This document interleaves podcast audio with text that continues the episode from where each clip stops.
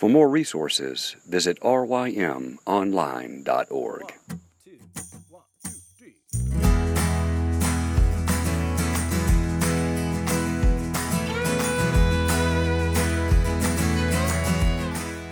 The Local Youth Worker is a daily podcast that's centered on five questions each week. Ranging from the practical to the professional, we're looking for answers to the questions you're asking. Whether you're in full time, part time, or even volunteer youth ministry, this podcast is for you.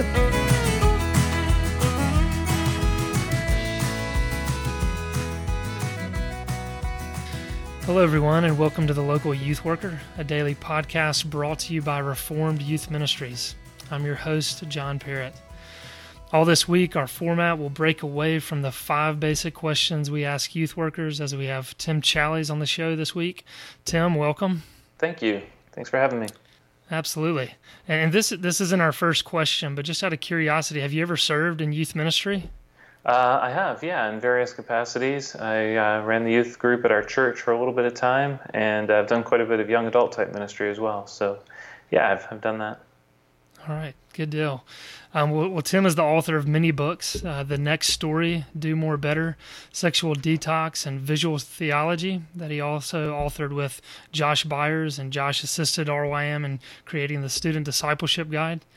Um, Tim is also a blogger at challies.com, where many of you have no doubt uh, seen his work. Um, there are many who have been blogging for years, but Tim was a blogger before it was trendy. Uh, he started in 2002, I believe, and has been blogging every day since 2003. Is that correct? Yeah, something like that. It gets kind of silly after time, but yeah, that's that's the way it goes. I'm also a podcaster now. Oh, really? Yeah, I did not even know that. a couple weeks ago, so.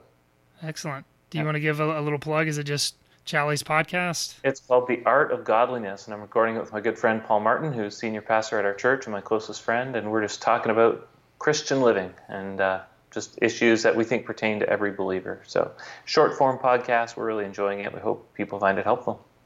Excellent. Yeah, I'll be sure to check that out. Um, well, before, before we get into our questions and format for the week, why don't you just tell us a little bit more about yourself, your family, where you live, all that good stuff? Yeah. So I live in Oakville, Ontario. It's just outside Toronto. It's in Canada, of course. Uh, I've got three children. I've got a son who is 17, a daughter who is 14, and a daughter who is 11.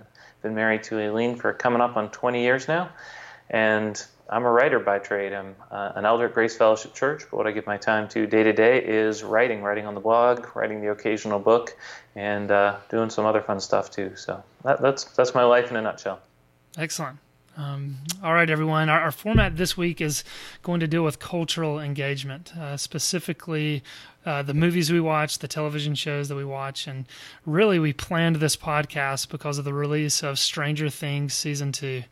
Uh, for those who follow Tim's blog, you know that there was some conversation uh, that was sparked from season one of the show, and Tim will give us some context on that in a minute. Uh, but this isn't a podcast that's specifically discussing Stranger Thing things, any plot details or anything like that, but more broadly, just dealing with questions and concerns surrounding media discernment uh, that can be applied to, to really other forms of, of media intake as well. Uh, so it's our hope and prayer that this discussion fosters discernment and conversation surrounding this issue. Uh, Tim and I don't pretend to have all the answers to this issue, but we hope to serve our neighbors by engaging in this discussion on this topic. So, with that being said, Tim, are you ready? I'm ready. Let's do it. All right. So, so today's question, Tim, I was just going to ask you to simply give us some background on the series of articles that you wrote. Um, I think the first one was entitled "Stranger Things and Being a Prude," um, and then some other articles, "Sex on the Silver Screen." So, just give us some context, please, as well as some of your your thoughts on the subject. Yeah.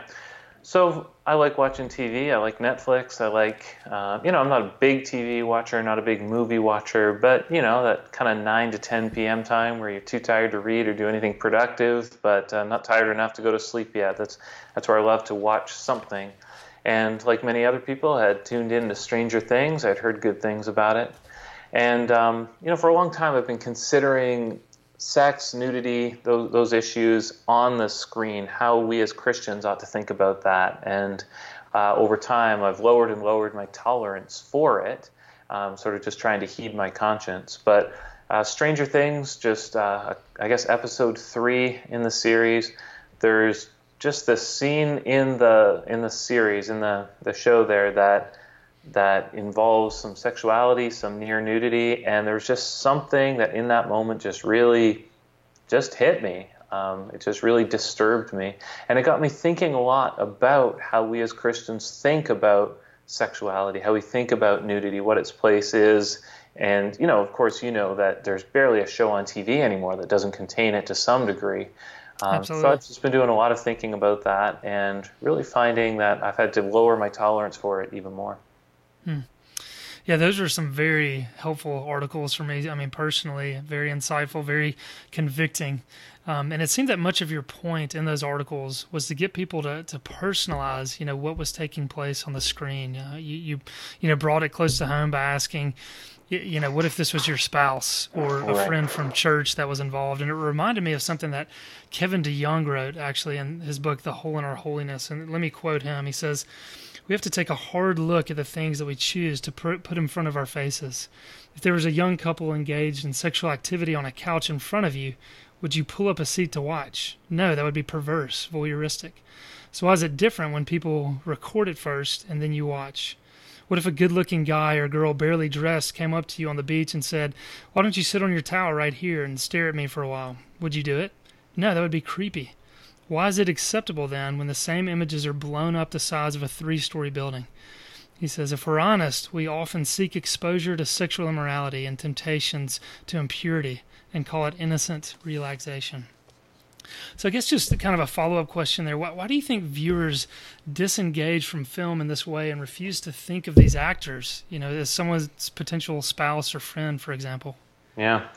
I, I want to say two things. Um, I, I, completely agree with what Kevin says, and I think he sort of takes a, a middle ground between two different issues. Um, the first one is the issue that most people are familiar with, which if it causes you to stumble, that kind of thing, right? So mm-hmm. if you're watching that and you're feeling feeling lust welling up in your heart, then of course you're supposed to stop watching it, right? Between you and the Lord, you should just turn that off because that is inciting you to sin, and that's that's evil and that's wrong.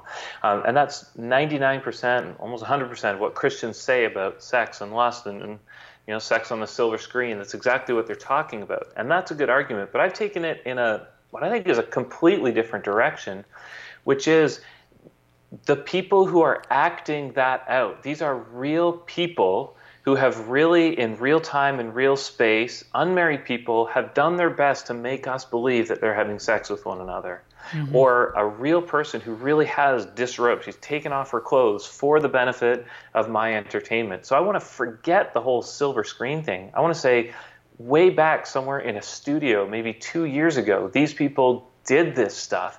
It is now unloving of us to watch it. If that was my daughter, if that was my wife, it, the best thing you could do is not watch it. So there's a very real sense in what we are doing when we watch these sorts of things, we are taking advantage of their depravity. We're saying those unbelievers can behave like unbelievers, and that is our entertainment. If that person was my wife, I would be horrified. If that person was a member of my church, we would, we would begin church discipline against that person. But somehow, when it's entertainment and it's unbelievers, we allow ourselves to to enjoy it. So I think we've thought about this as Christians. We've thought about it really wrongly. We've thought about it from my perspective, not love for neighbor perspective. The most loving thing I can do is not watch. Hmm.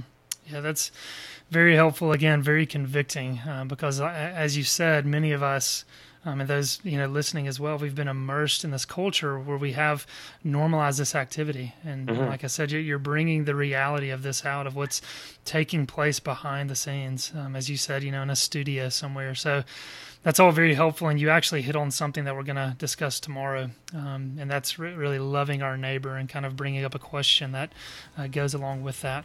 Um, mm-hmm. So that's all the time we have for today, but be sure to to join back tomorrow as we have more discussion with Tim Challies.